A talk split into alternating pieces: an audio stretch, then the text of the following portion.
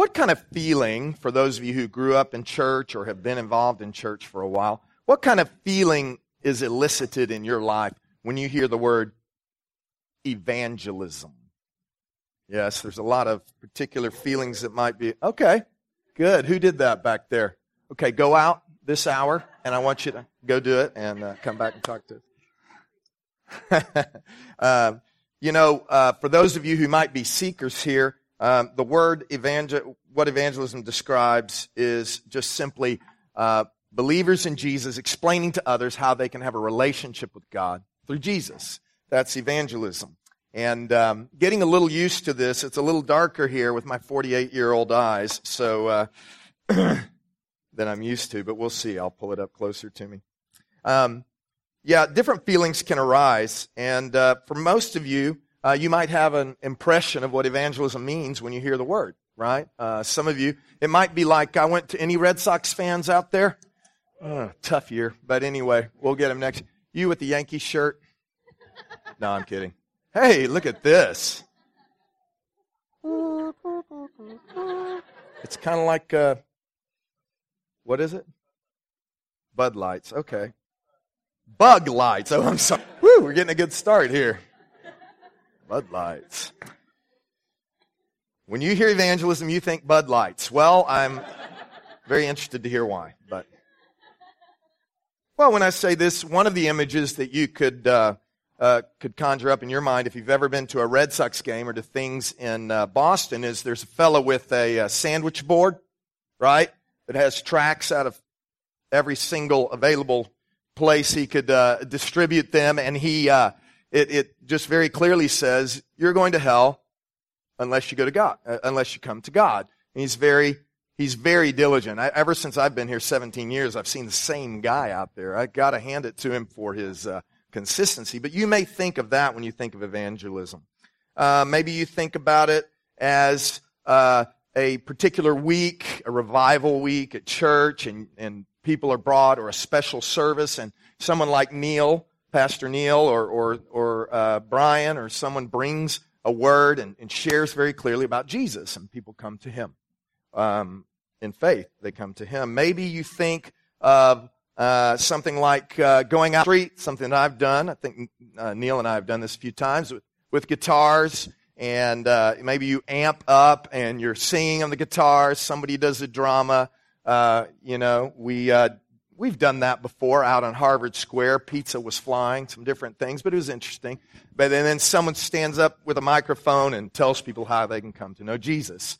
Uh, maybe you think of it in a different way. But a lot of the images that we have of evangelism are terrifying, you know, or at least they bring uh, mild discomfort.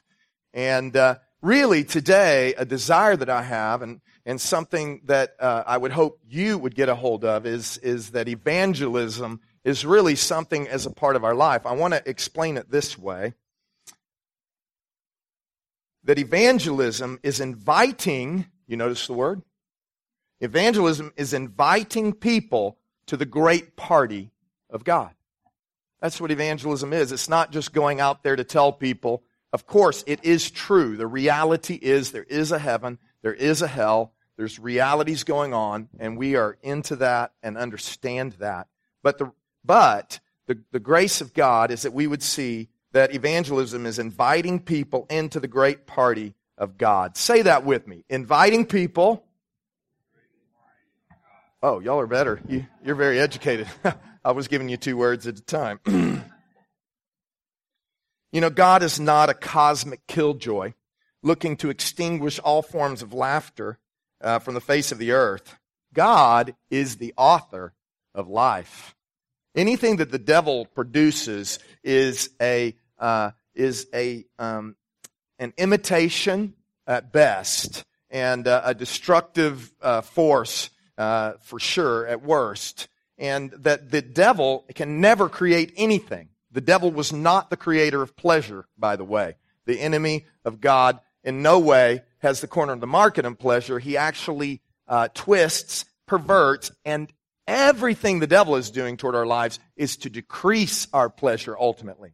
Now, he'll give you some pleasure to begin with, like it's like the uh, the um, heroin dealer or the what, whatever other kind of drug, the methamphetamine, they'll give you something to start with and get you going, and you will have a good time. But the diminishing returns and the ultimate end of that is destruction. And so God is actually into your fulfillment much, much more, and into people's fulfillment much more than uh, Satan himself. God, this is the way that I say it. I'd like you to remember it this way. God is not a killjoy. He is a give joy. He's an eternal give joy. That's what he desires to do. Now, we will talk later about the fact things are coming in your mind. Well, life's not easy. There are trials. What about the people that have died for their faith in Christ? I am not, comp- I am not contradicting that whatsoever.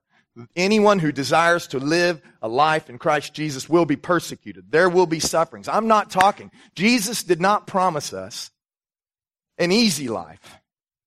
He promised us an abundant life. That life is what I'm talking about today. He promised a life that overcomes in the midst of adversity, a life that really is truly to the fullest. And I want to look today at a passage and kind of break that thing down so that you can understand a little bit more about God's heart in evangelism and sharing about Jesus. Why don't you turn in your Bibles or your Bible app or your phone? If you have an actual paper Bible, anybody out there? An actual paper Bible, pa- papal, paper Bible. Papal, the Pope was in town, so I kind of got a hold of that. Well, if you can look up Luke chapter 14 and verses 15 through 24, we're going to read that today. And um, this is a parable, a story that Jesus told, and he was explaining to his disciples, to his followers, he was giving them a key to what God is really like and to really what our role is as the as this sermon is titled, as this message is titled, our role in the party. Okay? So why don't you read this with me as we're looking up here on the screen? When one of those at the table with him heard this, he said to Jesus, Blessed is the one who will eat at the feast in the kingdom of God. Jesus replied, A certain man was preparing a great banquet and invited many guests. At the time of the banquet, he sent his servant to tell those who had been invited, Come, everything is now ready. But they all alike began to make excuses. The first said, I've just bought a field and I must go and see it. Please excuse me. Another said, I have just bought five yoke of oxen, and I'm on my way to try them out. Please excuse me. Still another said, I just got married, so I can't come. The servant came back and reported this to his master. Then the owner of the house became angry and ordered his servant, Go out quickly into the streets and the alleys of the town and bring in the poor, the crippled, the blind, and the lame. Sir, the servant said, what you ordered has been done, but there's still room. Then the master told his servant, Go out to the roads and country lanes and compel them to come in so that my house will be, what's the word there? Full. I tell you, not one of those who were invited will get a taste of my banquet. So we look here, we're going to observe a passage, and from this, this story that Jesus told, a few things about God and a few things about what it means to share with others about his love. The first uh, thing that we want to look at here is um, that God is a banquet host. God himself. Jesus is giving an illustration here of what his Father is truly like. God is a banquet host. Something God takes great pleasure in is preparing a banquet. One of the things in my personal life as I pray and worship Jesus on a daily basis one of the things that I thank him for is that he is the bridegroom of his bride, the church, and he's preparing for us, get this word, a sumptuous feast. He's the bridegroom of the bride. He is preparing. God is into that eternal uh, uh, party of the ages that, that does not cause destruction, but causes honor to God and good for everyone involved. God is a banquet host. Why? Because he loves to lavish his grace and his goodness upon people. Aren't you glad that God is not insecure? If, I mean, there's so many reasons why we may give a banquet. There's so many reasons why we may do something. But God Himself, out of the overflow of His goodness, wants to share His glory with us. Not that we would steal His glory, but we would share in His glory and honor Him. God is a banquet host. He is into that. Everyone feels cherished when someone throws a party for them, right? If you've ever uh, had someone throw a party for you, unless you didn't know about it and you didn't want it to happen. When my first year of marriage, my wife invited the entire church over to our house, and I wasn't ready for it. So, but in the general sense, it was a great party. But in the general sense, everyone feels cherished. God is the ultimate banquet host. Praise His holy name. I want to warn you, as I, my, my the congregation I share with regularly knows that I oftentimes get very excited about Jesus. And so, when I say praise his holy name, you may notice it's starting to tweak up, and I invite you to join with me. It's not going to hurt you. God is a banquet host. Say banquet host. Oh, we love you, God, that you are good. And the Father, the second thing we observe here is that the Father has an abundance. Let me ask you this question today. Do you view God as a God of abundance? When you look at the person next to you and what they have, maybe financially or smarts or looks or this or what they're receiving, do you see that there's only so much of blessing to go around? That because they're blessed, you are not. God never has intended it that way. God has an abundance. When we begin living in a scarcity mentality, when we don't have an understanding of the abundance of our God, that's when we begin comparing ourselves among ourselves. I know myself that I've been in meetings or in places where something great happened for someone when I was single for many, many years, right? There was a point when you're 33, 34, 35, and whatever age, when people are really going for it and excited about getting married, that uh, inside something in my heart kind of twisted. Felt like God wasn't being abundant with me. I want to tell you this. If you are single in this room, I have understanding of where you're at because it's just a little side note here. I was so well known for being single in the day that a friend of mine named Jason was forlorn because someone else got engaged, you know, and he, he didn't know where his life was going. And he, he created a song and he made me sing it with him at the engagement party. That. And the name of the song was this. I'm honest with you, promise you, he maybe played congas while he was playing it. Everybody's getting married. Every, can I get a clap? Getting married. Well, I'll do it again. Everybody's getting married except for me and Jeff Bianchi. That was the name of the song. But you see, we have a God of abundance. We can't look at other people's lives and say, because He's given them this, He's withholding from me. You know, sometimes God withholds things from our lives because he's storing up something huge for our future. Sometimes we're withheld from, we feel that. I know you have felt that, some of you in, in various ways. But if you look at the people in the Bible, Joseph, withheld, actually in a prison, and he did not realize at that time that God was storing up. Oh, I love this scripture. Um, anyway, we could talk about any one of the number, I'll go to that scripture in a second, any one of the number of women who was barren in Scripture. Hannah, the mother of Samuel, who was barren, and Peninnah, her, the rival wife. What a bummer, by the way. A rival wife. That doesn't sound good. But the rival wife was having children left and right. They were popping out, you know, kids. And, and, and Peninnah was just egging her on. She was just saying, you're not having a baby. I got the baby. I got the goods. Anyway, Hannah was grieved over this. But who remembers anyone out there name one of Peninnah's daughters or sons? Oh. Huh. What's Hannah's son's name? I just told you, but if you didn't know, all you scholars out there. Samuel. I love the scripture in the book of Psalms. It says this How great is your goodness that you store up for those who trust in you. Man, you may be in a season of your life and you're saying, I don't know. I don't know.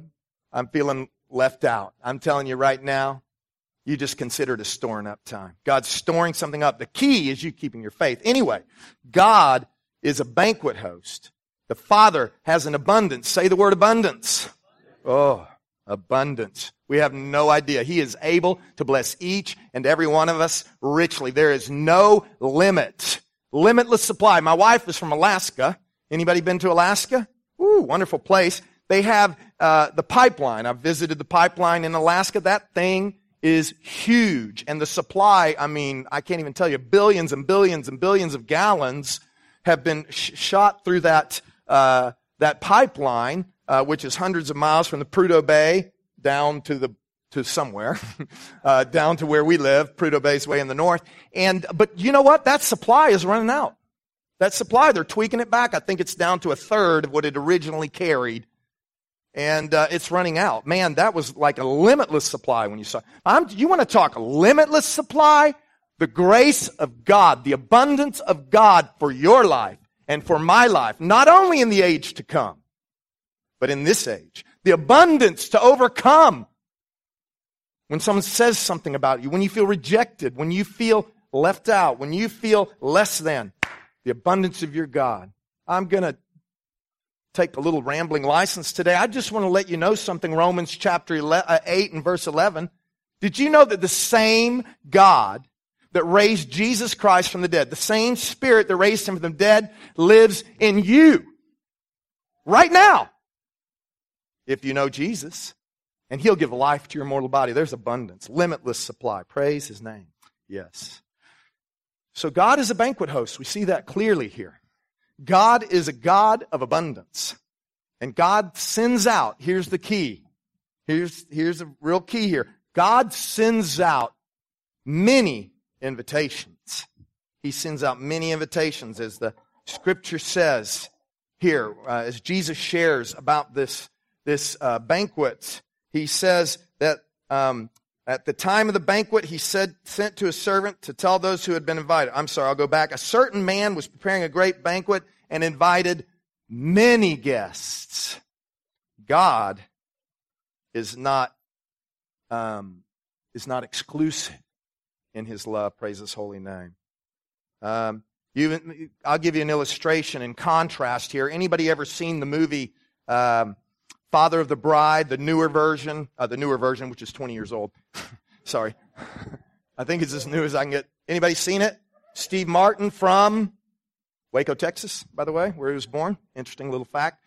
Steve Martin's in there and he's freaking out. I would freak out like him too. I did the numbers, like 400 people coming to his daughter's wedding, 100, you know, $265 a head or something. You know, it was like huge numbers. But Steve Martin, they're sitting around the, the and his little, the little son and his wife, and they're going through the invitation list, right? And he's saying, who can we get to not invite to this thing? You know? Who can we ask to not eat any food? Uh, my mother and your, you know, brother or whatever. And then all of a sudden they're going through and, and the wife, uh, comes up, they're looking through a list of names on a Rolodex or something, and she comes up with this name. She says, Sam Thompson. Whatever happened to him? And one of the kids goes, he died. I think he died last year. And Steve goes, yes, good.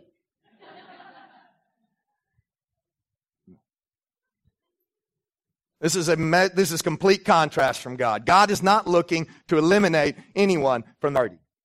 God is looking to draw everyone into his own party. You know, there is theology that goes around, and I know I've been um, involved in theological conversations for my years, and uh, there are there are theological things around that God has only invited a few. And I want to say, I don't agree with that. I want to say, Scripture does not agree with it in the overall sense. The invitations are many. Those who receive, it's up to them. Who are we to say who is invited the party when God says a couple of things here? Right here, John chapter 3 and verse 16. All of you know this one. For God so loved the world that he gave his one and only son that whoever believes in him shall not perish but have eternal life. 1 Timothy 2 3 and 4. This is good and pleases God our Savior who wants some people, elected people.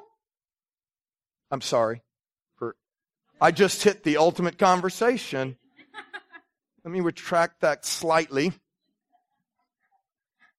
We can debate later, but the reality is God wants all people to be saved and to come to a knowledge of the truth. Scripturally, it says as well that God's heart is broken over those who are lost and, and do not receive of his mercy and grace. Is very clear in Scripture. God sends out invitations. I am not saying, as I said before, that everyone is going to receive Jesus. That's not true. It's not that kind of inclusive thing. There is one way and there is one door, and we must receive the invitation. But it is very clear that God, the banquet host, has an abundance. He's wanting to bless abundantly. He's wanting to do it in such a way, and he sends out many, many, many, many invitations. The question I have for us today, and really convicting to me, no condemnation in this, because I don't want you to start thinking more about you. Think about how good he is. How many invitations went out in Beverly this week to the banquet of God? to the banquet in this life and in the life to come. I know oftentimes I'm guilty of this. I think in the group mentality. Well, we're doing it. We're inviting and everybody gets group mentality. Who's the we? And when it comes down to me, it's like, I haven't really invited anybody for a long time. I encourage you to be inspired that you're taking part of something great here. God banquet host, Father has an abundance. And here's the next thing. The Father is proactive proactive in gathering people. He's proactive. He's not only invites many guests, then he sends his servants out to go and make invitations and make sure everything is ready. He sends his servants out, make sure everything is ready. Who are God's servants? In, in this, the, the banquet host, the servants, if we're seeing the banquet host as the Father, who are his servants? Not a very hard question. Those who know and experience a relationship with Jesus Christ. We are his servants. We are his friends. We are his intimate companions. But we are his servants sent out to make sure that everything is ready. This part I really want you to see. Who we are in this story are those who pass out the party invitations and encourage people to come into the Father's feast. We're called to pass out party invitations. You see, I have seen, and maybe you have seen our role is, uh, or you've seen the role that others have taken as uh, being the bummer person. You know, uh, I know you're having a really good time out there, uh, but um, you know, uh, why don't you uh, come? I want to. In- I'm sorry for interrupting your party world out there. Um, I'm sorry about that. Uh, but you're going to go to hell and you need to cut it out and you need to leave that fun and come with us, but then it'll get fun later once we get to heaven. There's a Hebrew word for that, as a pastor of mine and Neil's used to say. May not make sense to you up here in the Northeast, but it's baloney. No, absolutely, absolutely not. Is hell a reality? Must we plead with people, even with tears at times? Absolutely.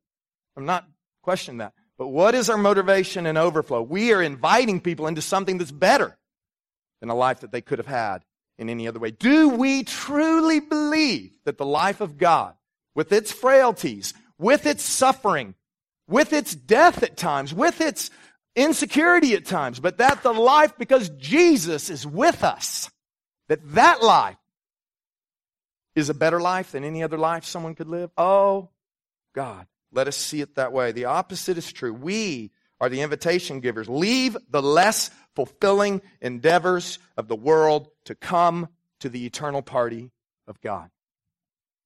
Leave these less fulfilling endeavors. They could fulfill you to some degree, but I can tell you this, they will not ultimately meet the God-shaped vacuum in the heart of people.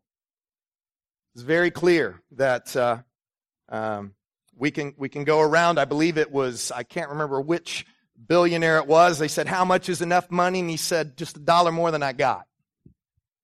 There's somewhere in there, right? In the book of Ecclesiastes, it says, As goods increase, so do those who consume them. And to me, that means as, as we get more, our appetite increases. It's like you're chasing it around. You get more. If you're, if you're living for that, it's not wrong to have. But if you're getting more and your desires for that, more relationships, more, more of this, that, and the other, more money, more this, then your desire will automatically increase, which will cause ultimately a dissatisfaction. You know, the most convincing people I've spent, we've spent many weeks talking to you about this party, and it needs to be communicated with you. Whether you believe it or not, I pray that we would walk it together uh, and learn it. Is that um, the kingdom of God is really better than the world's party? The most convincing people of that are the ones who are convinced themselves. You know, I want to give you a little illustration here. I became uh, convinced of the greater party of God in my own life in college. I, I suffered from, um, you know, God is a killjoyitis or something like that. Uh, when I grew up, I grew up in a church and I had a big head, say big head, small heart. You know that? Oh yeah, I know all about that. Yeah, I know about Jesus. He died. Yeah, he rose again. Uh-huh. Yeah, I know. Mm-hmm. Yep. Mm-hmm. Mm-hmm. Yep. Um, unless hot tears are streaming down your face about the fact that Jesus Christ died on the cross for you, you don't know it. And neither do I. I'm sorry. In love. It is very, but I had a big head. I had all kinds of understanding about it, but I had a wrong perception of what God was really like. The fun was really out there, and God was trying to keep me in uh, these boundaries. You may have different thoughts, but why don't you just join with me in, in gathering people uh, for God. Anyway, I became convinced of this great party because I had a small view of what God was like. I really saw everything as being restrictive, and so I began to, as I headed toward college, um, went to College Station, Texas. I went to Texas A&M University, and I got involved in all kinds of things there because I had this sense that there's something out there, right? You ever had that feeling? There's something out there that's illicit or, or, you know, there's, there's something out there that's better. And so I had this misunderstanding and I began to uh, give myself slowly and surely, right? It doesn't start um, overnight, but again, slowly and surely giving myself to the things of the world. I began pursuing, uh, pursuing the things of the world. Now, hey, I want to say this by the way. There's those who pursue their own desires through hedonism, like I did. There's also those who pursue their own desires through being good people.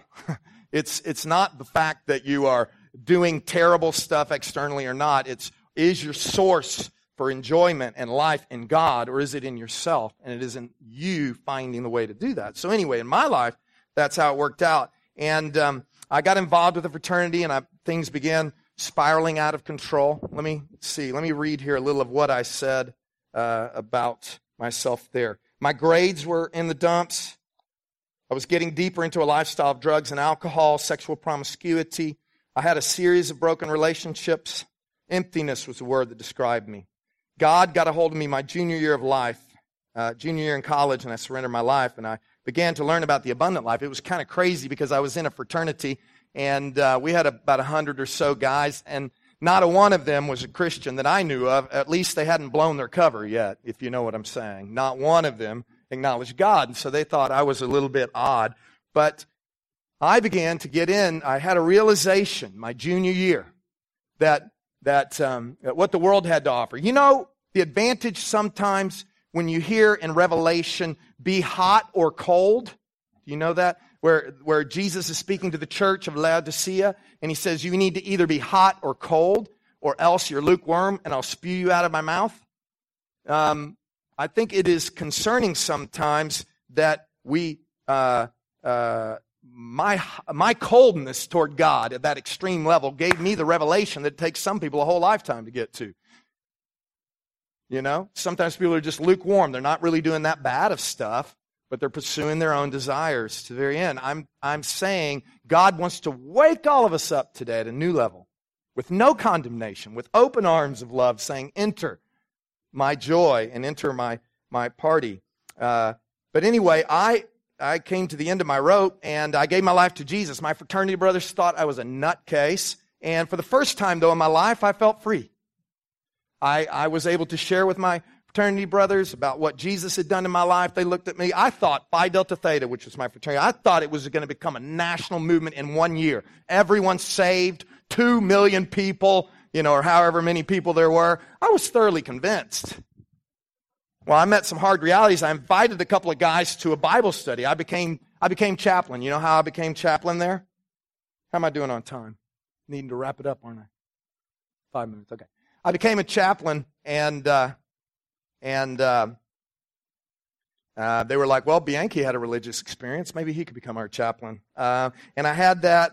I invited a couple of my close friends to a Bible study, and they were like, I'm out of here. You're nuts.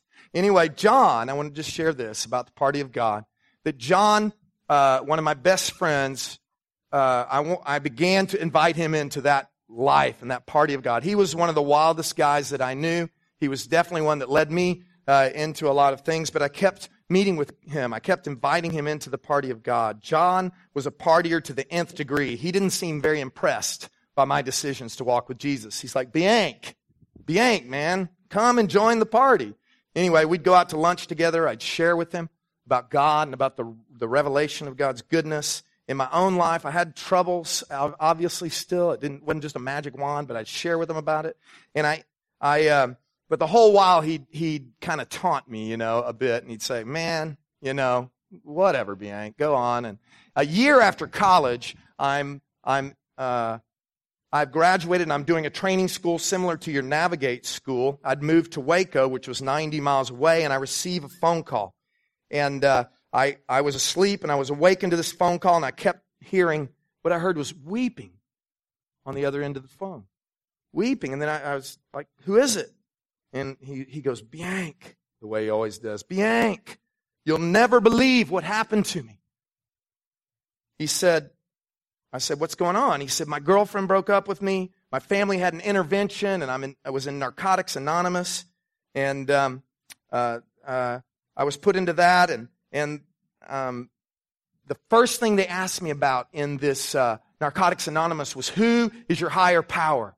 And I remembered you, man, time and time again, sharing with me about God's goodness, about the fact that it is better to have a relationship with God. And my, I gave my life to Jesus. It has rocked me. Dude, as he said, as we would say to one another, dude, can you say dude? We say it.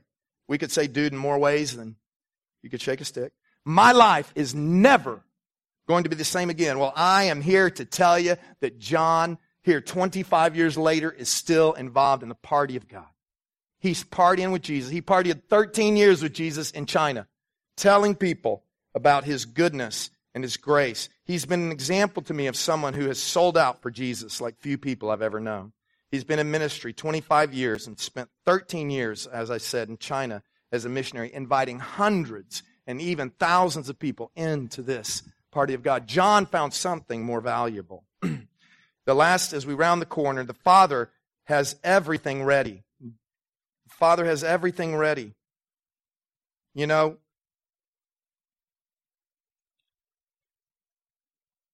Father has everything ready for us now. This is not a party we have to enter into at some other point, in some other time. The, the riches of heaven by the Holy Spirit are here for us. Jesus unpacks in his parable several things which we don't have time to go deeply into that can keep us, though. And I want to challenge each of us today. Are these things that can keep you from truly entering into the abundance and the fullness of the party of God? Possessions. One of them came back to the, to the banquet and said, I bought a field. He, the possessions were so important to him. Unless, you know, we put our possessions before God, they tend to have us.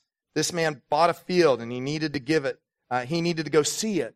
Oftentimes, possessions come between us and God. Work and career. One of them said, I just bought five yoke of oxen and I need to go try them out. See, these are not horrible sins.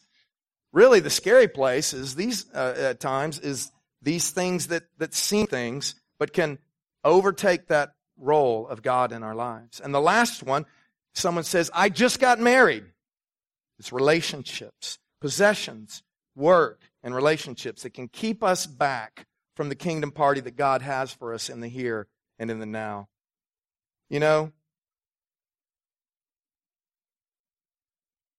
the last thing I want to say about this is that the Father he gets angry. And he gets angry at the fact that people didn't say yes to his invitation. Is it because he's, he's, he's, um, uh, you know, petty about his, his uh, invitation? No. It is because God is different. He doesn't blow up in anger. What does he do? He becomes even more gracious and he says, Go out and tell anyone who will come to come into my banquet. The Father invites the poor and the broken. Jesus says this in the parable Go to the ones that have been overlooked, go to the poor, to the cripple, and to the blind. You know, we in this church, we in this church and we in this movement want to be focused on the people that are the poor and, and, and, and this world and the needy. Of course, we're focused on people of all, all types. But you know, those are the people, oftentimes, the homeless, the refugee, the at risk kids, the prisoner, the orphan. These are the ones that the party in God is going after in a voracious way, in, a, in an intense way, and we want to be a part of that with Him. If we'd stand as the band comes up, I want to close with an invitation for you today. As I said before, you can come to that last uh, the conclusion here, which is, well, that's a little bit before, but the conclusion again is that evangelism really is simply inviting people into the party of God. It's something that God wants for us to see. And uh, for those of you who are on a spiritual journey here, I want you to know I'm delighted you're here today. It's a thrill to have you. And I want to play my part in inviting you into this party, inviting you into this party of God. I don't know what your background is, what you've been through, but I want to invite you. And uh, there's one tic- entrance ticket to this party, right? If you go to the Patriots game at 1 o'clock today and you try to, to give them something else besides that one type of ticket, it's not going to suffice. You're not going to see Tom Brady throw five touchdowns. But the reality of the matter is that this ticket is free. Whoever would call on the name of Jesus would enter in would enter in. The apostle Paul says in Acts 4:12, salvation is found in no one else. For there is no other name by which we must be saved but by the name of Jesus. We can't enter that party with a counterfeit invitation. We can't do enough good works. We, can own, we can't look to our religious systems. We're restricted to depending on Jesus alone. Over 2,000 years ago, Jesus came to this earth from heaven to earth. He lived as a sinless man for 33 years and falsely accused, murdered on a cross, which was actually the electric chair of its day. On that cross, Jesus took the sin of the world on his shoulders. The place in heaven is prepared for those who believe on Jesus.